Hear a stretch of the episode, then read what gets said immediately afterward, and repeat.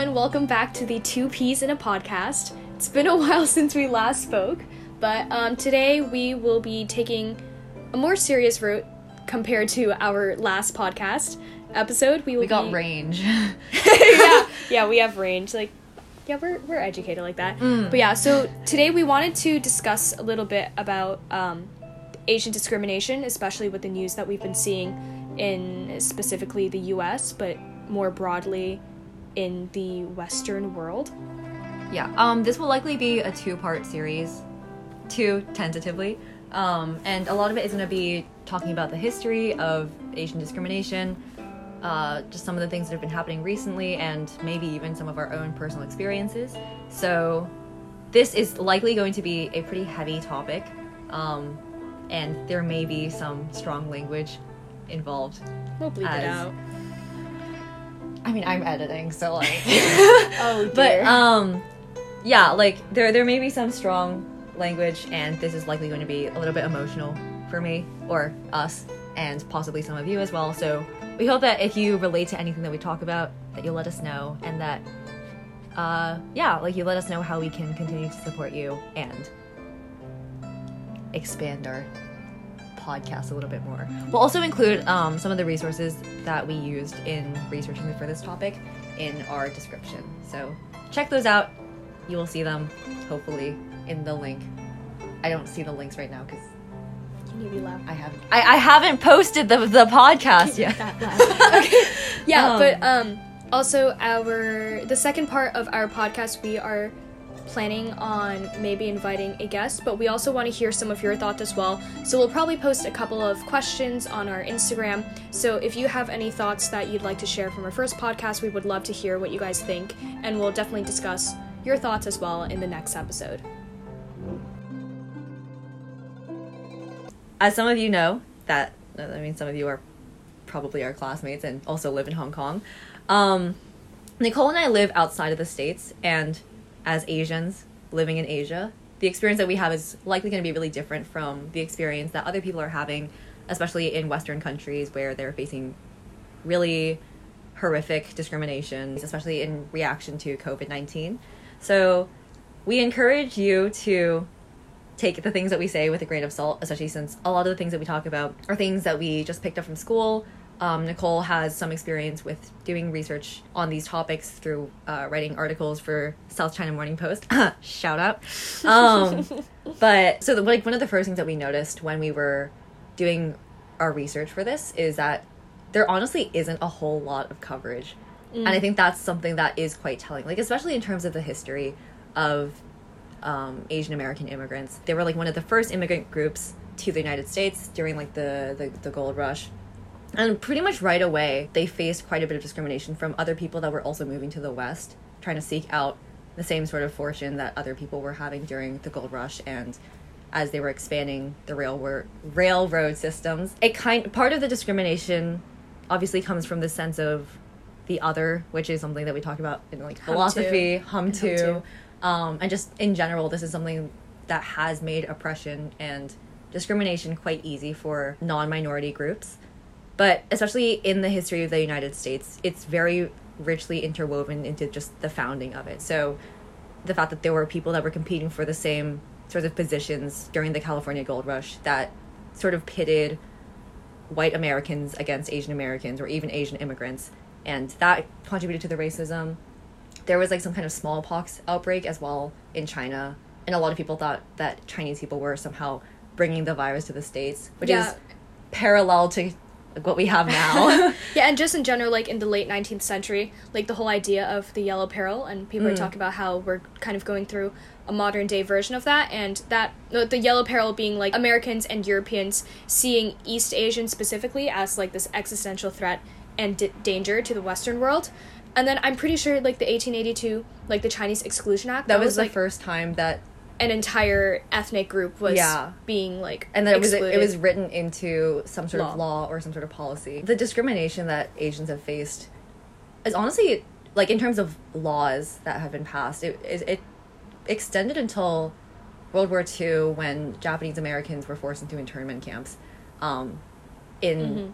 in the fears that they were you know like people that were spies or traitors or you know like had somehow like we're somehow infiltrating like American society. Yeah, not even just internment camps. Like even like between 1910 and 1940, like it, just in general immigration, you would mm. you would see like Chinese people and Japanese people being detained for I think up to like half a year, like an entire six months, just mm. detained in like very oppressive conditions until they were either allowed to go into America or sent back to where they came from. Yeah, exactly. And these are obviously like we're not here to just like bash the U.S. as a U.S. passport holder. I hope that they don't revoke my passport and I'm my my citizenship. um, but yeah, like these are things that have very largely been left out of the sort of American narrative, and I think a really big part of that is also the idea of like the model minority myth, as you mentioned, as we were preparing for this podcast. Yeah, I think not even the model minority myth. I think in America,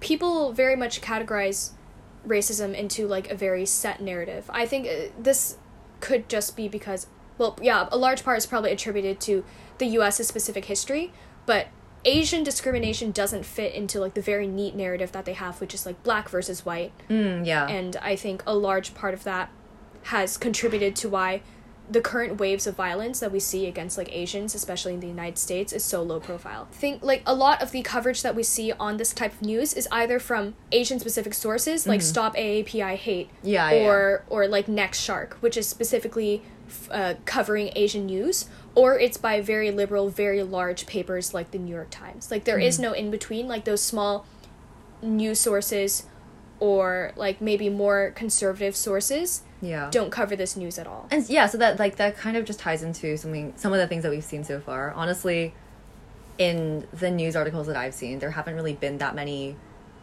that have sort of the same traction that i think a lot of other cases of, of discrimination or racism have garnered and i think part of that is like i know that this is true because like my family even like we like this is kind of part of what we tell each other and like what we like what um, parents tell their kids but it's kind of just you know like if someone is following you on the street or if someone tries to like provoke you or like is being racist towards you just keep walking don't try to fight back you know don't just don't say anything otherwise they might kill you or like they might do something right like Um, we're taught to be complacent. Exactly. And I think a really big part of that is why things like this model minority myth have become so prevalent and like why the stereotype holds.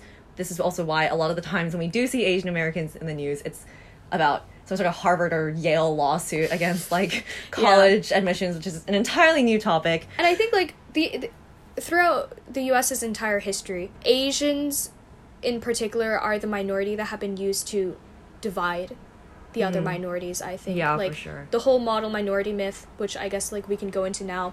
Like Mm-hmm. basically the idea that Asian Americans are perce- perceived to be more successful and to have greater socioeconomic success and like a higher status than like the other minorities in America. That myth is a large part of why Asian experiences and especially of discrimination or hate in the US is invalidated because they're saying that this impact of racism and discrimination faced by like Asians is not enough and it's not enough to be comparable to other POC minorities, especially because you know Asians are so successful in America. They have class privilege, they have a high socioeconomic status, Yeah. um, they have better education. So it, it's like saying that the discrimination isn't legitimate just Yeah. because they're seemingly more successful. But then when you actually look at the statistics, I think the Asian Americans, I think they have the highest level of like economic disparity within their group. Mm, and like Hmong, Hmong Americans have like the highest rate. Exactly, because with like high school Asian dropouts. with Asian Americans, like you know, a lot of people just kind of assume like East Asian or South Asians, Mm. but Asia is a really big fucking continent. Like, you know, like Bleep. bleep. Um, but yeah, like there are just the kinds of people that have to emigrate to the states.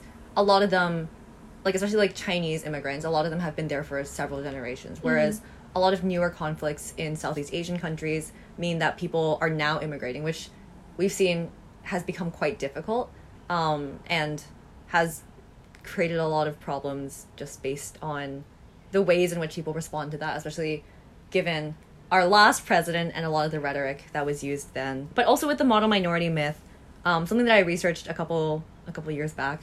Shout out Humanities Two at Kevin Longry. Stop teacher shout outs. what? We're gonna build our listener like our audience base. Um, but yeah, the model minority myth was a concept that was created by an American sociologist in the 60s. So like right around the time of the civil rights movement. Yeah, but I it, I think it was popularized in like the 1900 there was a there was a New York Times article um which was when they started popularizing the idea of how Asians are more successful and they're Yeah. the model minority. Yeah, and I just think like it's kind of like it's it's pretty shitty that during the civil rights movement when you know people were trying to fight for equal representation or sort of just equal access to things, um, people were sort of pitting minorities against one another by comparing the oppression and some of the discrimination that blacks and Latinx people experience versus that of this sort of model minority, right? Um, and that that kind of that like that ended up harming the Asian American community more so in the long run. Like honestly, like this is probably gonna sound pretty ignorant of me, but in the last couple of months, like even if I like when I see that Asians Asian Americans take to the streets and actually protest something, I'm honestly kind of taken aback because I think a big part of the culture is like the sense of like complacency, but a really big part of that is also sort of falling into that stereotype of being the model minority to avoid conflict or mm-hmm. to you know avoid being ostracized the same ways that other minorities are also facing discrimination. Mm-hmm. But it's never it's never that clean cut and it's not really like you know being quiet is necessarily going to make things easier for you and it doesn't solve the problem either Yeah, and another thing, like, I think when I was researching, one of the statistics that I found the most interesting is that less than 1% of all of philanthropic funds in the US goes towards Asian communities. Mm-hmm. And I feel like a large part of that is because in, like, the standard Caucasian person's eyes, I think that all of the different subgroups of the Asian like minority is all grouped under one and mm-hmm. often that's seen as like east asian but then that ignores like the islamophobia that muslims face especially like after 9-11 mm-hmm. it ignores like south asian violence. It ignores the, the idea of intersectionality with like lgbtq members Yeah. and like disabled people and like specifically the youth. And then you have like the pacific islanders and the like hawaiians. And their stories are all grouped and conflated together with like the general like um you know like just like the asian minority. And even then like it's not even it's, it's not even like a story that actually has a happy ending to it. It's just kind of like these people are all just kind of grouped together. Yeah exactly. And like this group has the largest income inequality gap out of all of the different ethnic or racial groups in the united states. And yet they're i feel like often the most ignored partly because of the model minority myth and other factors like that and like so little attention in both the media and also in terms of like government action and so little funds are actually given to them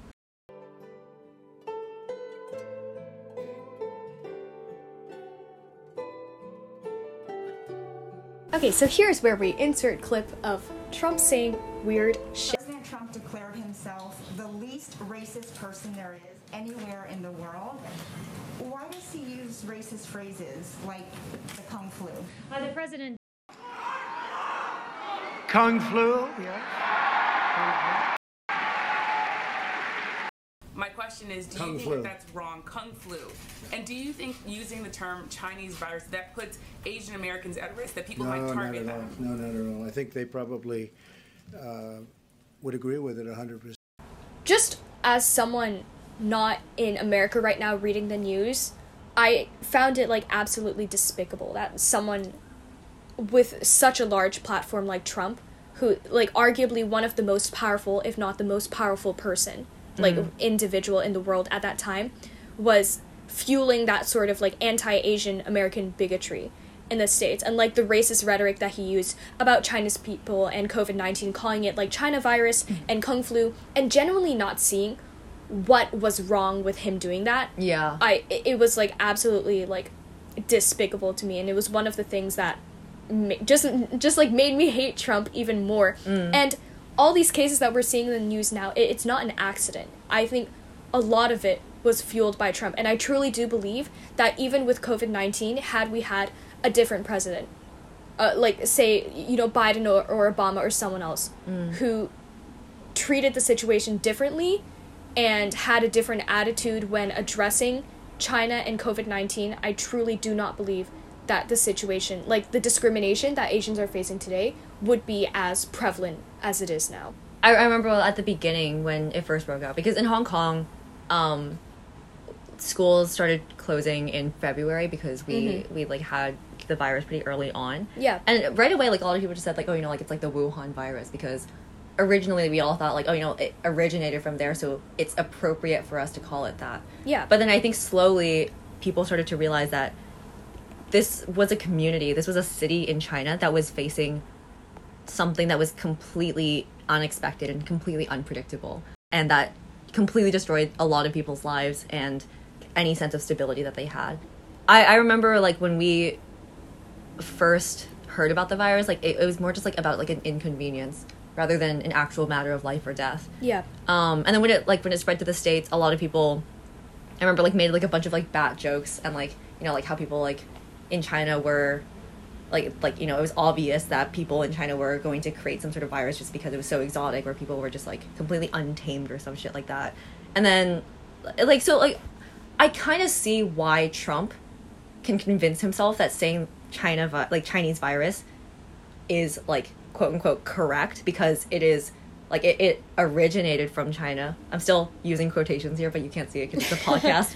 um, but yeah, like you know, like he said, like oh, it originated in China. I'm just being factual. I think more than that, he sort of just has this responsibility to actually respond in a way that is going to be protective of the people, right? And if first of all he downplays the severity of the issue and then blames it on China, and then ostracizes a group of people or just you know starts to fuel some kind of flame then all of a sudden asian american discrimination is just further exacerbated and a lot of people just use this as an opportunity to sort of lash out against asians. This is something that we've seen a lot in the last couple of days. There was there have been several tragic cases of elderly asians in chinatown or just even in their own neighborhoods that have been brutally attacked just out of nowhere in the middle of the day. And it's completely unprecedented as well which i think is honestly terrifying. Um, recently, there was some sort of study that showed that something like 2,800 cases of Asian American violence were reported. Reported to the Stop AAPI. Yeah, yeah, exactly. And like those were like self-reported cases as well. So like the actual like first-hand probably- incidents, not just other people. Exactly. Oh, and just um, for those of you that like maybe haven't heard of it, uh, Stop AAPI is a website that was created where people can report cases of Asian American discrimination and violence, just because a lot of times people aren't held accountable, and even in the news sources that we've seen so far, people haven't revealed the identities of the perpetrators, even though they have been caught. Yeah, even though some of them have AAPI, been uh. AAPI standing for Asian American and Pacific Islanders, Yeah. I think. yeah. Um, yeah, and like that's it's a grassroots initiative that has sort of tried to shed some light onto the ways in which the justice system has sort of evaded the protection of Asians, especially at a time when they're facing this this surge in attacks. Um, and I think like it does become quite distressing to see that a lot of the victims are elderly people. yeah, and- like you're you're attacking people that like can't fight back. Eh, No, exactly. And like these are people that they're affected by the virus as much, if not more, by other people in the states. You know, to quote Hamilton, like death does the death doesn't discriminate, right? Um yeah, and like when we just kind of assume that this group of people because they also come from the same place that the virus came from, you know, they must have some sort of disease. The parallels that we mentioned earlier between this and like the smallpox incidents or even just earlier cases of people using sort of Chinese or even Asians just like as some sort of a scapegoat, right? Um, this isn't something new.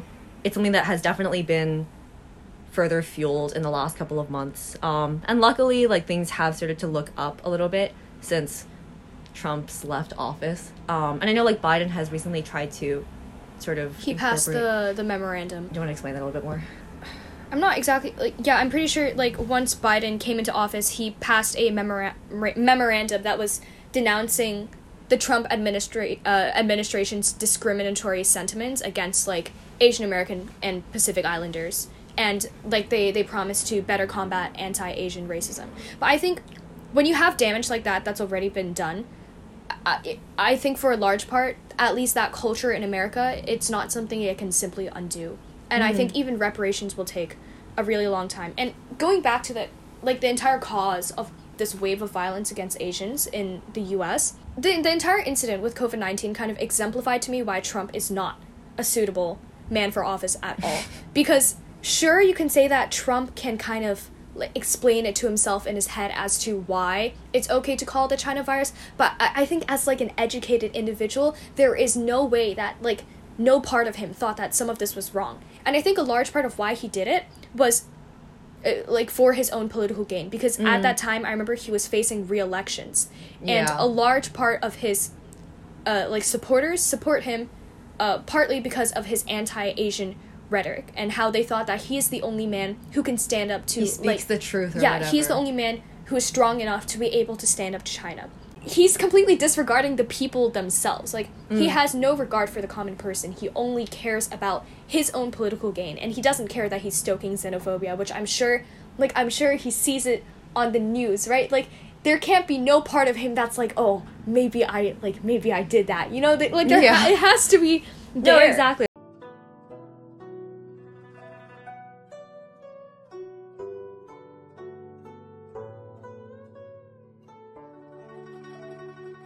My brother lives alone in New York. He works there. He's worked there for I think 2 years now. And when COVID started, there was a lot of I don't know if you can call it stigma, but I'd say there was a lot of stigma within like even New York, which is a considerably liberal state, you know, mm. compared to other states, Yeah. obviously like deep red.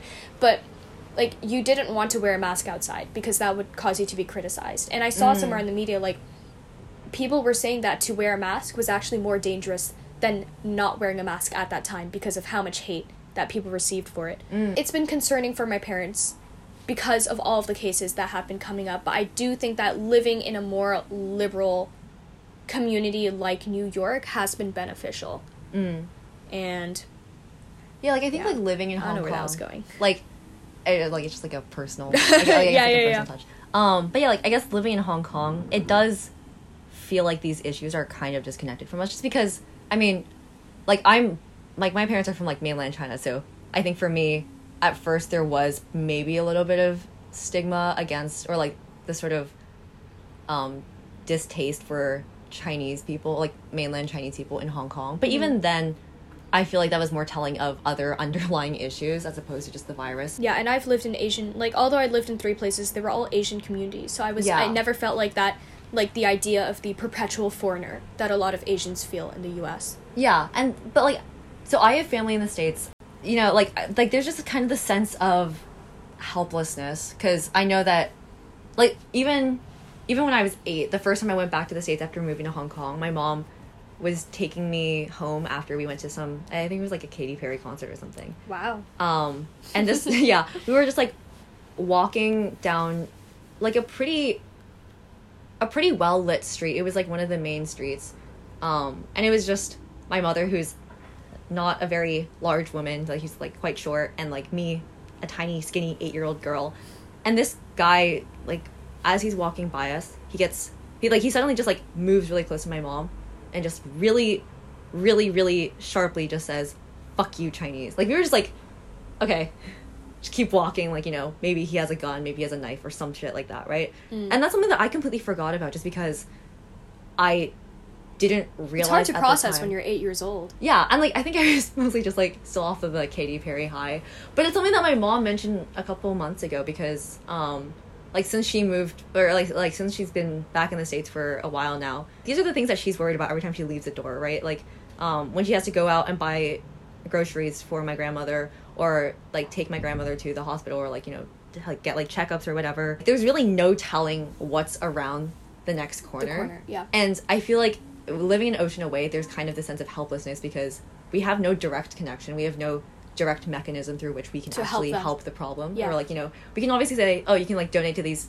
to these organizations. You can support local politicians even though But how much good does that really do? And- Exactly. And, like I think for people who are trying to look for ways to help, I feel like donation isn't really a, Mm. Yeah, an attractive sor- like source of help to them because you don't see the direct impact that you're making and you don't see it as like a direct outlet for your thoughts or your Mm-hmm. feelings and you also sometimes you don't know where this money is going.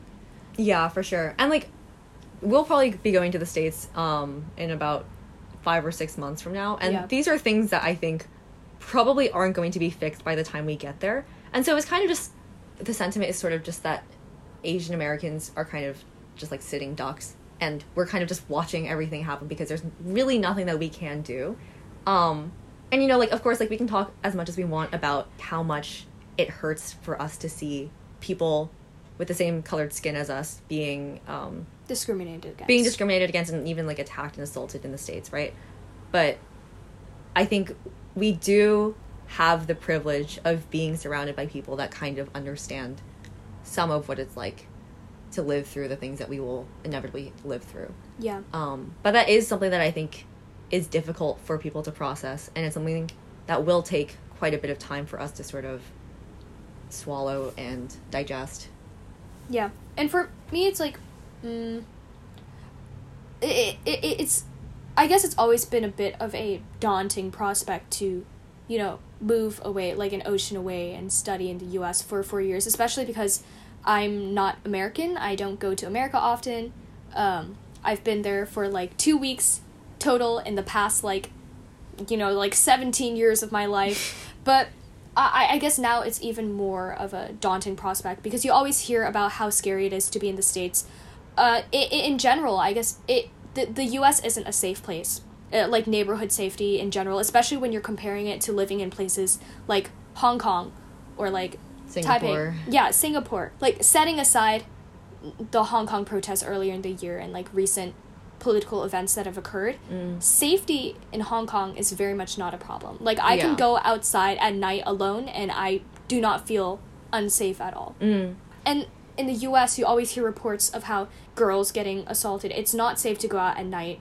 Mm. You cannot go out like alone. But now in addition to these fears, you have to be worried about people acting out because of like xenophobia and out of hate. Yeah, and like I think it's important for us to recognize that you know even though we might say oh like we should just hope that people will be more understanding or you know hope that people will slowly start taking the right steps, which is I know we said earlier. I think it's going to be a very different realization once we actually get there, and I think that's probably largely the reason why it's been so hard for people to actually or like for why these social movements have haven't garnered as much support as It's the hard for them to gain itself. traction. Exactly, because it does become really hard to figure out a solution to an age old problem, especially one that is more societal than it is political.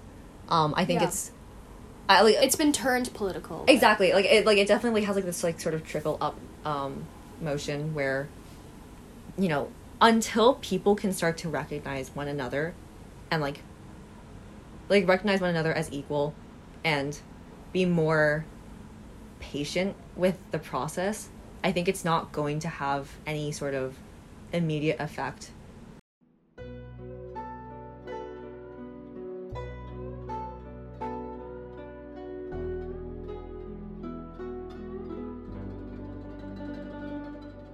there have been so many societal issues when it comes to race and when it comes to discrimination and actually creating networks of people that are willing to acknowledge and accept other people's issues and accept one another.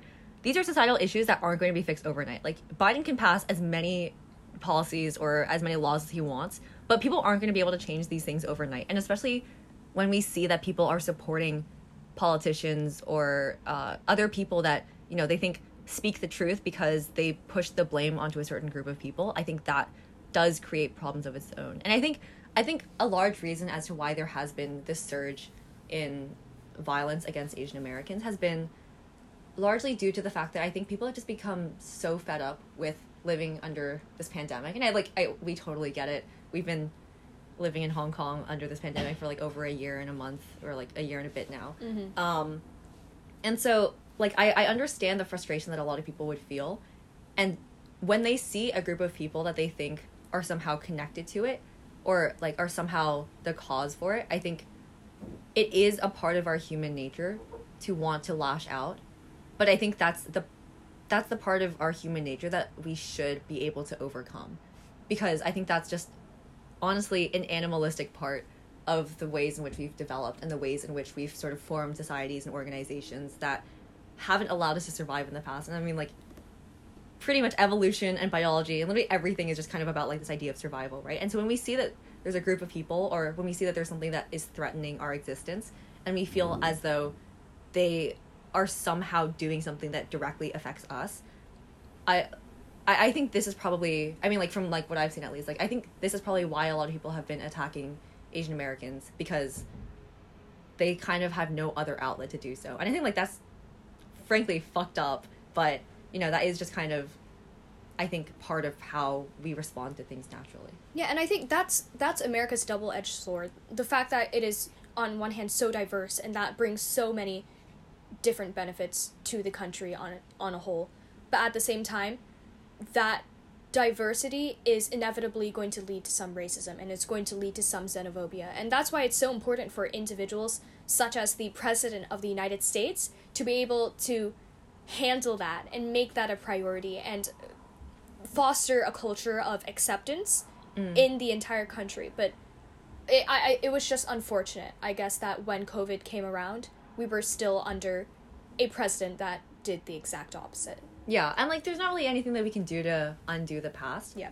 Um, but I think a a really important first step is actually acknowledging that certain groups of people are going to be more badly hit by the damage, like the long term damage that the virus has on the economy and of their way of living, right? Like a lot of minorities, especially since we talked about earlier, Asian minorities that are in the highest rates of poverty, blacks, uh, Latinx people, literally any minority group that has kind of just been neglected by the state or just by the government in general. Um, like I, I, I, it's just like really disheartening to see like how we've kind of just like pitted these groups against one another. Yeah. But at the same time, like I think something that has been really refreshing and that has been sort of heartwarming to see is that you know following black lives matter there were a lot of asian americans that were participating in those protests because they, Yeah. they understand that these are two things. Their, their their issues aren't mutually exclusive right? These people it's not really like you know if one minority group is uh, gains the sense of equality in the state or you know like they have some sort of benefit like that doesn't necessarily mean that it's going to be taken at the cost of another group. And i think that's something that a lot of people tend to sort of forget. Um i definitely see that uh, like i like i think we probably have seen this like in asian cultures we kind of like pit minorities against one another just because we want to sort of fend for ourselves in a way yeah, and that because, goes like, back to like the model minority. myth. Exactly. And like, you know, this is something that is kind of part of the Asian American survival mode. Um but I think like, you know, like when issues like this arise, there's literally nothing that we can do to solve the like the larger issue other than actually putting aside this sense of ego, I guess, and sort of actually be willing to work with other people and like recognizing that we ha- we're more similar than we are different from other minorities and the issues that we face. Um, so I think you know like seeing seeing the collaboration between these different minorities and the ways in which these um, like like things like Stop AAPI Hate, for instance, or all these other organizations have been doing. Like all of these are grassroots, and they have been getting a lot more attention recently, which I think has been pretty helpful as well. Yeah. Um, but I think like it is it does require these sort of baby steps, and of course, it's really easy to just give up and say you know it's a it's a societal issue. It's going to take hundreds of years to figure out. But I think it's kind of our responsibility to acknowledge when this new sort of explosion of uh, violence against a certain minority group comes up. Like these are things that we have to recognize. We have to recognize the cause of it. We have to recognize the sort of implications of some of the things that we say and like not to like censor or police the way that people talk, but just a general awareness that language does have the power to influence the way that other people think. And this is something that we'll probably touch upon in a, fir- in a future podcast. Yeah. Um, but yeah, like this is just something that I think requires taking a step back and almost like removing your removing the emotions of it a little bit by understanding the fact that you know even though we might not be able to completely change everyone's minds about Asian American discrimination or just racism in general, we have to be the ones to take the first step or at least keep pushing and moving the boulder forward. So Yeah, and I think going back to what you said earlier about how organizations like Stop AAPI Hate are very much grassroots. And I mm. think that has had profound implications on how successful that these organizations are. Yeah, Because I think eh, looking towards the future, I think most of the efforts that we should be, you know, doing in order to combat Asian discrimination should be local. And like to combat anti-Asian violence and to reimagine community safety, it should be from community-led programs. And I think we need to invest in those and put more you know, put more attention towards factors that prevent Asians from feeling safe, specifically in these different counties and these different cities. It shouldn't it should start at a local grassroots level before mm. it expands upwards because I think that's the only way we're going to be able to change fundamentally change the culture in America. Mm. And I, I remember seeing something like there was an like a more high profile Asian individual. They were like, oh, in response to this hate crime, oh, like they were basically giving out Oh, the twenty five thousand. It's like Daniel Dae Kim. yeah, yeah, like, the twenty five thousand dollar thing, Yeah. and then people start criticizing him for uh, encouraging the police to look, uh, like encouraging them to look for the black man because the perpetrator was a black man, Mm. and I so like we have to turn away from, I guess obviously law enforcement, and like going back to the whole idea of minorities working together, and like trying to put aside those differences to really, uh, like reconcile the difficulties that we faced between us. I think that's just an, another reason why all these movements have to be very much uh, rooted in the local communities themselves. Yeah, with the monetary incentive, like it sucks that that's what It's come to. yeah exactly like it it it's like when celebrities place a price tag on um, intel that will allow that, that will lead to the arrest of certain individuals that have been perpetrating this sort of violence. Oftentimes you know people are quick to assume that oh it's because these people have certain biases against certain races right?